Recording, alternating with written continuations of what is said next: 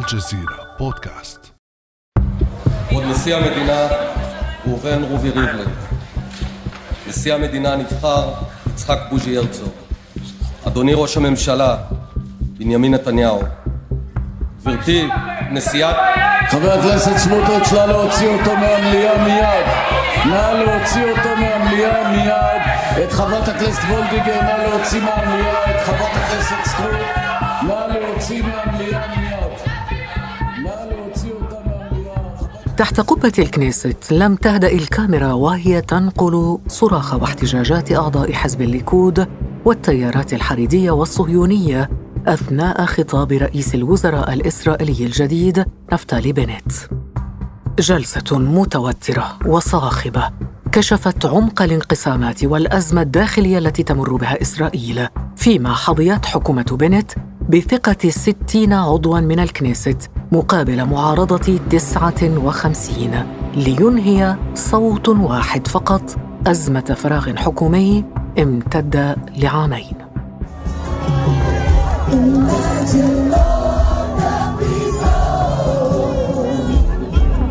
احتفل كثير من الإسرائيليين بنجاح تشكيل الحكومة وبرحيل بنيامين نتنياهو صاحب أطول فترة حكم في تاريخ إسرائيل. فمن هو رئيس الحكومة الجديدة نفتالي بنت؟ ومن هم أبرز أعضاء حكومته؟ وهل تصمد حكومته أمام التحديات الداخلية والخارجية؟ وأي دور للقائمة العربية الموحدة برئاسة منصور عباس في هذه الحكومة؟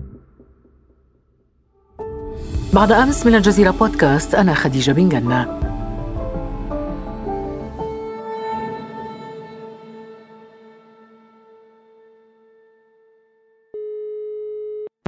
ويسعدني كثيرا أن أستضيف مرة أخرى في البودكاست الأستاذ محمد المجادلة الصحفي المختص بالشأن الإسرائيلي.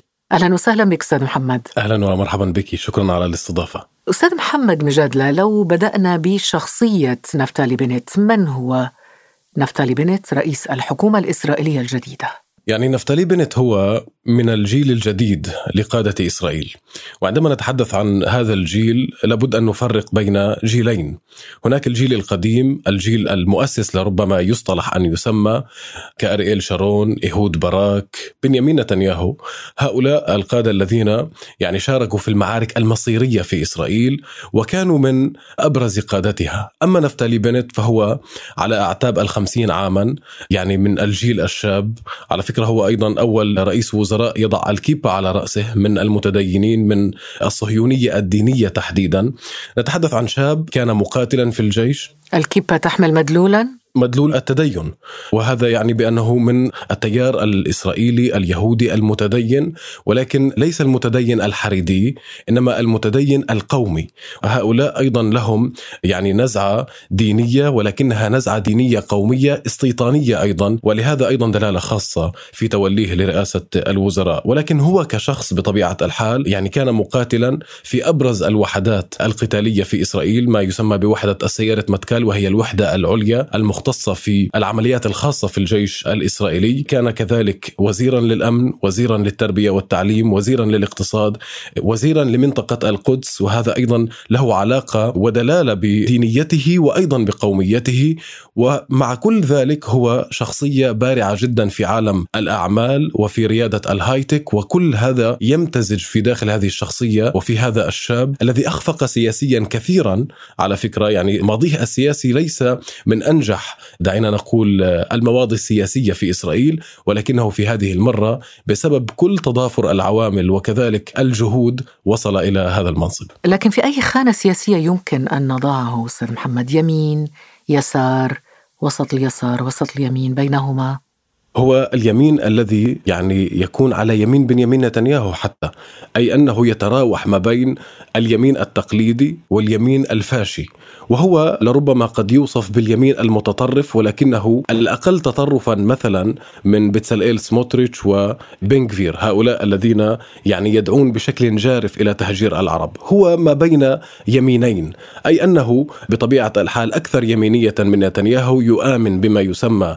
أرض إسرائيل الكبرى يشدد على ضرورة الاستيطان على ضرورة ضم الأراضي الفلسطينية. ولكنه في المقابل ينظر إلى المواطنين العرب في إسرائيل المواطنين العرب الفلسطينيين بنظرة مغايرة قليلا عن اليمين الأكثر تطرفا. فهو يخلق موازنة بين العرب الفلسطينيين داخل إسرائيل وخارج إسرائيل. ولكنه في طبيعة الحال هو من تيار الصهيونية الدينية. قاد طبعا حزب البيت اليهودي وهو الحزب الذي عرف وعرف أيضا أنه على مدار سنوات من أكثر الأحزاب اليمينية المتطرفة وليس يمينيا متطرفا فقط في الأيديولوجية هو أيضا يمين متطرف له علاقة ونزعة دينية واضحة أي أنه يؤسس هذا التوجه القومي والسياسي بناء على نظرته الدينية التي يقول هو ومن يسانده طبعا بأن أرض إسرائيل هي الأرض الموعودة لليهود وبأنهم هم أصحاب هذه الأرض وبأنه قضي لهم بأن يكونوا ملوك وحكام هذه الأرض فعليا. طيب إذا كان في يمين اليمين كما تقول وأكثر تطرفا من نتنياهو كيف للقائمة العربية الموحدة؟ كيف للعرب أن يضعوا أيديهم في يده؟ يعني هذا هو السؤال الأصعب والأكثر تعقيدا والحقيقة بأن هذه الحكومة هي حكومة تناقضات فريدة من نوعها وهي حكومة لم يسبق لها مثيل في إسرائيل. اولا لأن هناك لأول مرة حزب عربي يعني وليس مجرد عربي نتحدث عن حزب يتبع للحركة الإسلامية طبعا الشق الجنوبي للحركة الإسلامية تلك التي اختارت في عام 96 أن تخوض انتخابات الكنيست على خلاف الحركة الإسلامية الأخرى التي نأت بنفسها عن الكنيست بقياده رائد صلاح الذي يقبع في السجن الإسرائيلي. هذه الحركة بطبيعة الحال وهذه الحكومة أيضا هي تجمع اليمين أقصى اليمين وتجمع أقصى اليسار أيضا. يعني بدرجة الغرابة التي تشارك فيها هذه القائمة العربية الموحدة في هذه الحكومة حزب ميرتس أيضا المناهض للاحتلال المناهض للاستيطان يشارك في هذه الحكومة. حزب العمل أيضا بقيادة ميراف ميخائيلي وهو أيضا حزب مع آراء يسارية يناقض تماما وجهة نظر نفتالي بنت يشارك في هذه الحكومة. لذلك هذه حكومة فريدة من نوعها بتناقضاتها وبكل ما تحمله من معنى بأنها حكومة غريبة غير متجانسة غير متناغمة. والسؤال الأهم هو كيف يشارك العرب في هذه الحكومة. والحقيقة بأن هناك عدة عوامل موضوعية وغير موضوعية دفعت القائمة العربية الموحدة لكي تكون في داخل يعني هذه الحكومة. أنا سأحاول حقيقة يعني أن أشخص هذه الظاهرة بموضوعية لأنها جدلية جدا وتحمل الكثير من المعاني يعني المستغربة أولا والخارجة عن بعض الثوابت الوطنية ثانيا ولذلك لابد من الوقوف معها. وغير المسبوقة ثالثا. صحيح يعني هي خطوة غريبة من نوعها وأنا أقول غريبة يعني على الرغم من أنه مصطلح يصف واقع ليس سياسيا دائما. القضية هنا بأن القائمة العربية الموحدة وأيضا في المقابل القوائم العربية الأخرى المشاركة في الكنيست. في السنوات الأخيرة ومنذ عام 2015 وجدت بأنه لابد من الدخول إلى المعترك السياسي الإسرائيلي بقدرة تأثيرية أكبر. والقصد هنا فعليا بأنها تريد أن تؤثر على مصير الحكم في إسرائيل وعلى مصير الحكومة الإسرائيلية وذلك من خلال يعني أخذ خطوات غير مسبوقة، فرأينا مثلا في العامين الأخيرين بأن القائمة المشتركة قامت بالتوصية على شخص كبيني جانتس وهو من قاد الحرب الإسرائيلية على قطاع غزة عام 2014 لتشكيل الحكومة، والقائمة العربية الموحدة أخذت هذا الموضوع لربما هناك من يقول أكثر مما ينبغي قدما. ورأت هذه المرة بأنه لكي تمنع حدوث انتخابات خامسة ولكي تسقط نتنياهو من جانب آخر ولكي تقوم بهذه المشاركة السياسية فهي جمعت كل هذه العوامل معا وقامت بهذه الخطوة الجدلية والخطوة غير المسبوقة. إذا ربما نكاية في نتنياهو ل يعني إسقاط نتنياهو أولوية تسبق كل الحسابات. هذا من جانب ولكن أيضا من جانب آخر لابد من القول بأن ذات القائمة العربية الموحدة كانت قد تفاوضت أيضا مع نتنياهو لتشكيل هذه الحكومة وهذا ما يضع يعني نهج الموحدة في موضع الاستهجان، فهي قالت قبل الانتخابات الأخيرة بأنها ستذهب ما بعد الانتخابات للمشاركة في أي ائتلاف حكومي، في اليمين مع نتنياهو أو في اليسار مع غير نتنياهو، ولذلك هي طبعا حصلت على دعم في داخل المجتمع العربي الفلسطيني في إسرائيل ولكن أيضا أيضا في المقابل هي حظيت بمناهضة وبمناوئة كبيرة جدا ولذلك بالفعل نحن نتحدث عن تجربة غير مسبوقة جدلية. المؤكد أيضا بأن القائمة العربية بذاتها تقول بأنها تخوض تجربة غير مسبوقة ولا تعرف إلى أين يمكن أن تفضي في نهاية المطاف ولكنها تخوض هذه التجربة لهذه الضرورات التي تحدثنا عنها قبل قليل طيب هل يكرس هذا الكلام الاعتقاد بأن هذه الحكومة إذا ستكون هشة لا محالة؟ هي هشة بدون أدنى شك. يعني الامتحان الأول لهذه الحكومة هو تمديد ما يعرف بقانون المواطنة. هذا القانون الجائر الظالم الذي يمنع الفلسطينيين من شقي الخط الأخضر بالزواج وبإقامة عائلة وبالارتباط أو حتى بالزيارة في مجرد أنهم قرروا أنهم يريدون أن يتزوجوا على سبيل المثال. هذا القانون الذي من المفترض أن تصادق عليه الحكومة في هذا الأسبوع يعني ليس لديها أغلبية. تخيلي بأن حكومة جديدة يعني يفترض أن تكون لأنها جديدة في أقصى درجات التماسك لا تتمكن من تمديد هذا القانون لأنها لم توفر الأغلبية اللازمة. لم توفر الأغلبية اللازمة لأن القائمة العربية الموحدة من داخل هذا الائتلاف الحكومي وجهات يسارية أخرى أيضا أعلنت بأنها لن تدعم هذا القانون الذي يكرس الاحتلال ويكرس يعني الفصل العنصري بين الفلسطينيين بين الضفة الغربية وغزة والقدس والداخل الفلسطيني. فلذلك هي بالفعل حكومة غير متجانسة هشة جدا جدا ولكن مع ذلك هي حتى اللحظة تدعي على الأقل وفق كافة مركباتها بأنها ستحافظ على تماسكها على الرغم من كل التحديات. وهذا يستدعينا أستاذ محمد للتوقف عند مركبات هذه الحكومة. هذا الائتلاف الحكومي الجديد ربما الهجين أيضا يتكون من ماذا؟ يعني دعينا ننظر إلى التناقضات. أولا في اليمين أو أقصى اليمين نفتالي بنت وحزب يمينة تكفا حدشا وجدعون ساعر وكذلك الأمر إسرائيل بيتين وأفيكدور ليبرمان. هذه الأحزاب اليمينية التي ترى بضرورة وبطبيعة الحال بضرورة الاستيطان تكريس الاحتلال توسيع الاحتلال برؤية يمينية خالصة. هذا من جانب. من الجانب الآخر هناك اليسار. نتحدث عن حزب العمل برئاسة ميراف ميخائيلي ونتحدث عن حزب ميرتس برئاسة نيتسان هوروفيتس. هذان الحزبان يعني هما حزبان يساريان يمتلكان آراء يسارية مناهضة للاحتلال مناهضة للاستيطان كذلك أيضا مع وجهات نظر ليبرالية على خلاف الأحزاب اليمينية. وهناك أيضا خلاف عميق جدا لا يقل على فكرة عمقا ليس فقط بما يتعلق بالقضية الفلسطينية إنما أيضا بما يتعلق في قضايا الدين والدولة. مثلا هل يتم تفعيل المواصلات العامة في يوم السبت؟ هل يتم افتتاح المحال التجارية في يوم العطلة الرسمي لليهود وهو يوم السبت؟ هذا أيضا يعني موضع خلاف كبير جدا. أضيفي إلى ذلك مثلا ما يتعلق بالزواج داخل المحاكم الدينية اليهودية. هذه قضايا متناقضة جدا يعني لا توافق عليها في هذه الحكومة. الآن هناك اليمين وهناك اليسار وهناك العرب الفلسطينيين أيضا في داخل هذه الحكومة وهم القائمة العربية الموحدة. وهم أيضا يعني يشكلون حالة فريدة ليسوا ضمن اليمين وليسوا ضمن اليسار لأنهم يعني في آراء معينة هم أقرب إلى اليمين. على سبيل المثال هم يؤيدون الزواج في داخل إطار المحاكم الشرعية الإسلامية وهذا أمر يضمن لهم وفق القانون الحالي فلذلك هم بهذا يتضامنون مع اليمين. ولكن بما يتعلق في القضية الفلسطينية مثلا والاستيطان والاحتلال وما إلى ذلك هم يتماهون مع اليسار الإسرائيلي في هذا الموقع. فلذلك هم ليسوا مع اليمين وليسوا مع اليسار هم أقرب إلى المركز إذا أردنا أن نقول. وأيضا في هذه الحكومة هناك المركز أو هناك يعني التوجهات ليست يمينية وليست يسارية وعلى رأسها نتحدث هنا عن شخصين عن يائير لبيد الرئيس البديل لهذه الحكومة وأيضا عن بيني جانتس وهو نائب رئيس هذه الحكومة. هذان الشخصان يقودان حزبين لا يقلان أهمية أيضا حزب بيني جانتس هو حزب كحول لفان الذي كان من المفترض أن يكون شريك نتنياهو في السلطة في الحكومة السابقة وحزب يائير لبيد وهو حزب يش عتيد هذا الحزب الذي حافظ على نفسه وصولا إلى هذه اللحظه على فكرة يعني غالبية التحليلات الإسرائيلية اليوم تقول بأن الإنجاز الأكبر في هذه الحكومة هو ليس لنفتالي بنت إنما ليائير لبيد الذي تمكن من جمع كل هذه المركبات. هو من فاوض باسم نفتالي بينيت هو من تلقى مهمة تشكيل الحكومة من قبل الرئيس الإسرائيلي رويفن ريفلين وهو مهندس هذه الحكومة فعليا وهو من يستحق الثناء اسرائيليا على الأقل يعني بأنه قام بالإطاحة بنتنياهو وبإنهاء هذا العهد الطويل لبنيامين نتنياهو. طيب في ظل كل هذه التناقضات التي تحدثت عنها أستاذ محمد هذه الحكومة الإسرائيلية الجديدة ماذا تستطيع أن تفعل وما هي أولوياتها؟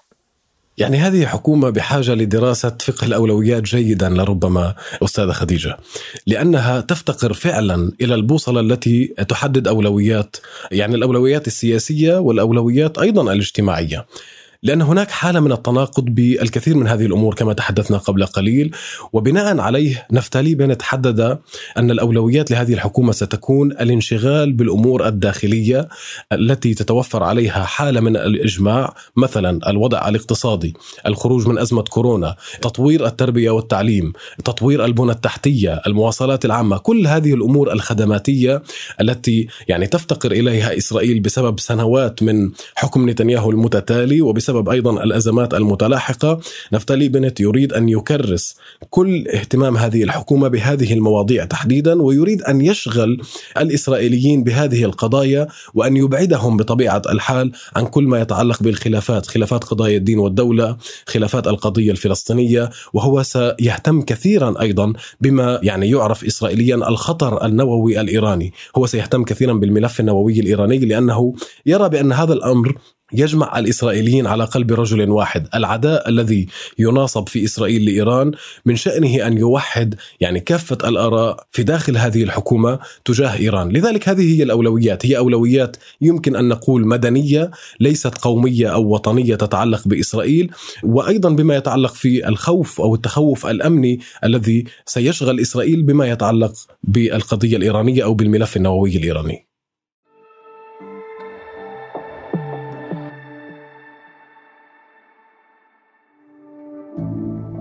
ابقى على تواصل مستمر مع الجزيرة بودكاست ولا تنسى تفعيل زر الاشتراك الموجود في تطبيقك لتصلك الحلقات يومياً.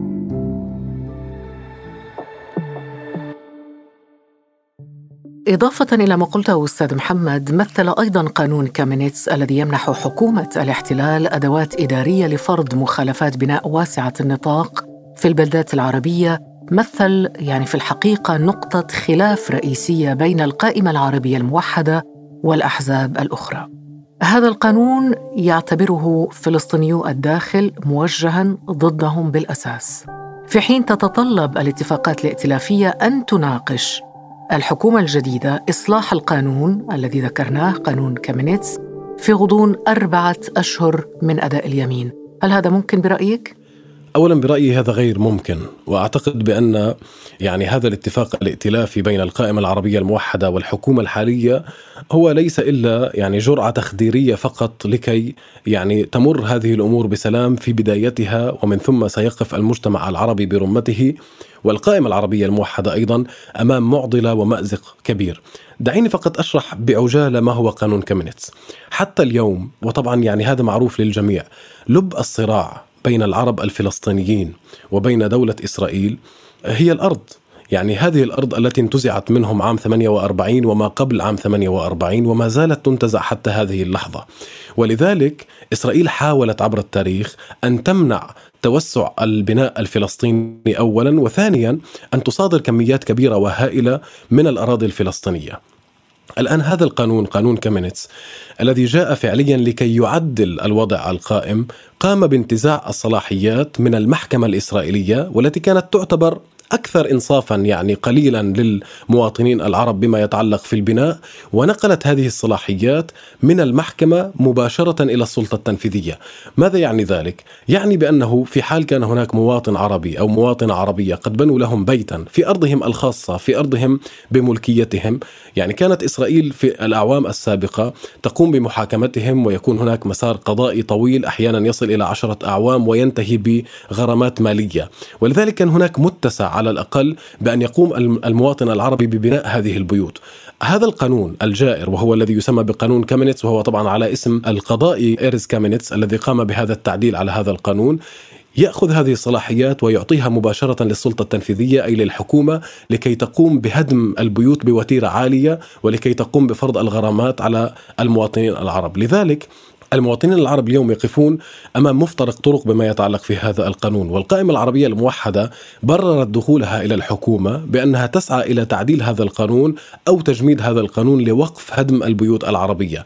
في حقيقة الوضع الراهن لا يمكن فعلا التعويل على تعديل هذا القانون لأننا نرى بأن كمية آه، يعني المناهضة لأي تعديل على قانون كهذا من اليمين تحديدا هي كبيرة جدا وهذا المأزق الذي ينتظر القائمة العربية الموحدة بعد 120 يوما من من يعني دخول هذه الحكومة إلى حيز التنفيذ. فلذلك بالفعل يمكن القول بأن هذه الحكومة على الرغم من أنها أسقطت بنيامين نتنياهو ولكنها من حيث السياسات بقيت على ذات السياسات بما يتعلق بالمواطنين العرب وتحديدا بملف البناء والهدم والأرض والمسكن. الآن بالإضافة إلى قانون كامينيتس هناك معضلة أخرى لها علاقة بالأرض والمسكن والمواطنين العرب. منطقة النقب العربي.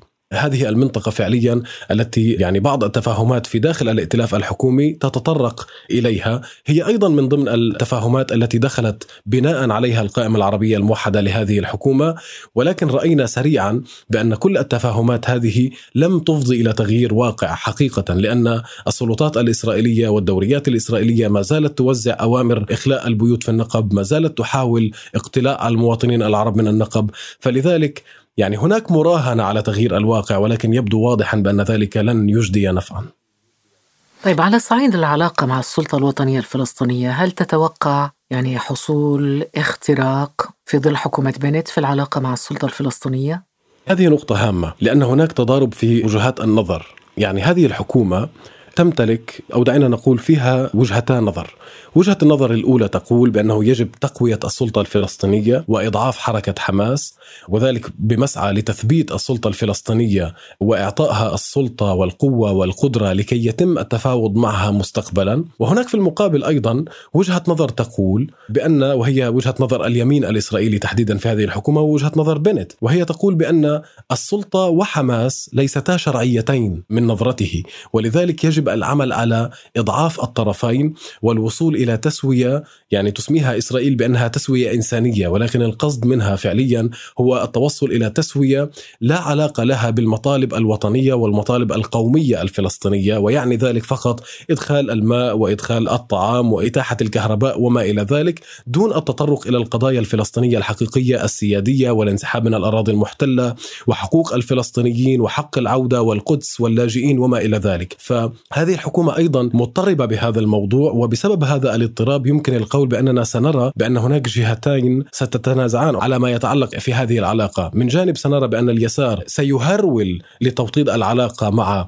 السلطة الفلسطينية لأنهم يرون بأنها سلطة جيدة لإسرائيل وفي المقابل أيضا سنرى بأن هناك يمين إسرائيلي استيطاني سيعمل على إضعاف حركة حماس وعلى إضعاف السلطة الفلسطينية. فأيضا من هذه الناحية أعتقد بأن هذه الحكومة بسبب هذه التناقضات التناقضات لن تصل إلى يعني اختراق حقيقي بكل ما يتعلق ب يعني العلاقات مع الفلسطينيين أو ما يسمى التسوية مع الفلسطينيين. طيب لو كنت في الأخير قارئ فنجان سياسي هل يعني هناك وقت محدد ربما ترى أنه هذه الحكومة تستطيع أن تعيش لمدة معينة كم من الوقت يمكن أن تعيش؟ أنا بالمناسبة أمامي فنجان قهوة تركية بدون سكر. جاءت به المخرجة زينة بس لا لا لا أعرف قراءة الفنجان. طيب, طيب هل سأحاول تتوقع أنت سأحاول. آه أحاول. نحن معك. يعني سأحاول قراءة الفنجان آه، بشقين. أولا يعني عادة عندما نحاول أن نتوقع فنحن ننظر إلى تجارب الماضي لكي نقارنها بالواقع الحالي ونصل أو نخلص إلى استنتاج ما. الحقيقة أن هذه الحكومة لا تشبه أي حكومة سابقة ولذلك لا يوجد لدينا سوابق لكي يمكن أن نحكم عليها. يعني لم يكن هناك في السابق حكومة بمشاركة حزب عربي ولم يكن هذا الكم من التضارب بين الأحزاب. فلذلك ستكون المحاولة بناء على ما نراه في المناخ السياسي. اولا نتنياهو على الرغم من أنه خرج من سدة الحكم ولكنه ما زال في المعارضة وما زال قويا جدا. يا سيدة خديجة يعني هناك إجماع يميني صهيوني حول أن هذا الرجل يجب أن يعود إلى الحكومة عاجلا أم اجلا، فلذلك هذا يقوي من فرص الإطاحة ببنت اولا، ثانيا يعني يمكن أن نرى بأن هذه حكومة كما شرحنا قبل قليل متضاربة جدا، وفي المقابل هناك معارضة موحدة جدا للإطاحة بها، والأمر الثالث الذي لا يقل أهمية بأن المناخ السياسي الإسرائيلي هو مضطرب جدا لدرجة أن هذه الحكومة يمكن أن تصمد مثلا لمدة عام، هذا العام في إطاره يحاولون تنفيذ ما قالوا أنهم يريدون تنفيذه في نهاية المطاف، ولكن سرعان ما سيفهمون بأنهم سيفشلون بذلك وهذا سيفضي إلى انتخابات إضافية، على فكرة هذا كله متعلق بعاملين أساسيين. اولا هل سيكون هناك تثبيت لوقف إطلاق النار وكذلك الحرب على قطاع غزة؟ وهذا أمر هام جدا لأن هذه الحكومة على الرغم من كل تناقضاتها ولكن أي حرب أو عملية عسكرية على غزة ستثير التناقضات في داخلها من جديد. اولا لأن القائمة العربية الموحدة لا يمكن أن تسمح لنفسها أن تكون شريكة في حكومة تشن حرب على غزة. ثانيا لأن أحزاب اليسار كميرتس وحزب العمل هم أيضا يناوئون بما لا يقل قسوة عن الموحدة شن عملية عسكرية أو حرب على غزة. كذلك. فهذا اولا. الأمر الثاني هو متعلق بقضايا الدين والدولة. رئيس هذه الحكومة المتدين في حال رأى بأن أحزاب اليسار يعني ستشدد كثيرا على قضية يعني الاتجاه الليبرالي والعلماني لإسرائيل فهو لن يقبل هذا أيضا. وفي نهاية المطاف سنجد أنفسنا أمام انتخابات إسرائيلية خامسة في غضون ثلاثة أعوام. ولكن أعتقد بأن غالبية الترجيحات تقول بأن هذه الحكومة يعني ستصمد ما بين عام إلى عام ونصف لا أكثر من ذلك. شكرا جزيلا لك الأستاذ محمد المجادله الصحفي المختص في الشأن الإسرائيلي. شكرا جزيلا لك. كان هذا بعد أمس.